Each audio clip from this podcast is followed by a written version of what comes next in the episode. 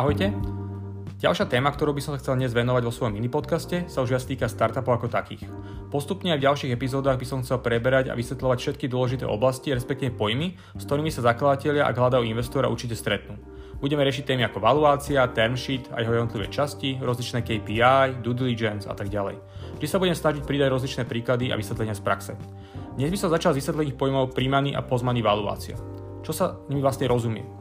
Je to v podstate hodnota spoločnosti alebo startupu v nejakom čase, tak ako to vidí investor po dohode s zakladateľmi. Rozdiel v týchto dvoch pojmoch je v čase oceňovania. V prípade príjmaní valuácie sa jedná o ocenenie, ktoré nezahrania investíciu alebo posledné kolo financovania, čiže jeho, je to hodnota firmy predtým, ako do nej vstúpi investor. Na strane druhej, pozmaný valuácia, je naopak hodnota spoločnosti po zrealizovanej investícii. Dajme si príklad.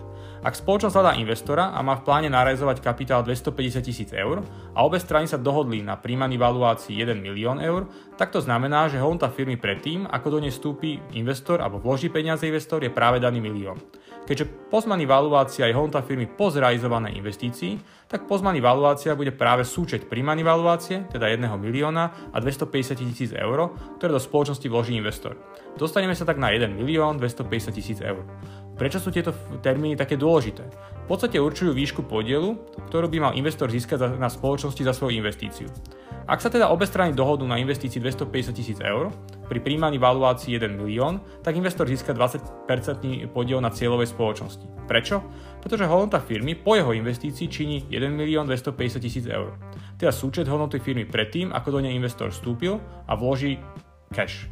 Ak teda dám do pomeru hodnotu jeho investície a tejto sumy, dostanem sa na, na spomínaných 20%. Ak sa však obe strany dohodnú na investícii 250 tisíc eur pri pozmaný valuácii, teda 1 milión eur, tak to znamená, že hodnota firmy pred príchodom investora činí 750 tisíc eur a hodnota firmy po jeho investícii, teda po vložených 250 tisícoch, sa zvýši na spomínaný milión. Aký podiel získa investor v tomto prípade na spoločnosti? Znovu, dám do pomeru jeho investíciu, teda 250 tisíc eur, oproti hodnote firmy po jeho investícii. Tak sa dostane na spomínaných 25%. Ako je vidieť, pri rovnakej sume investície môže rozdiel v chápaní valuácie stať niekoľko percent na spoločnosti. Preto si vždy treba pozor, na aké valuácii sa obe strany dohodnú.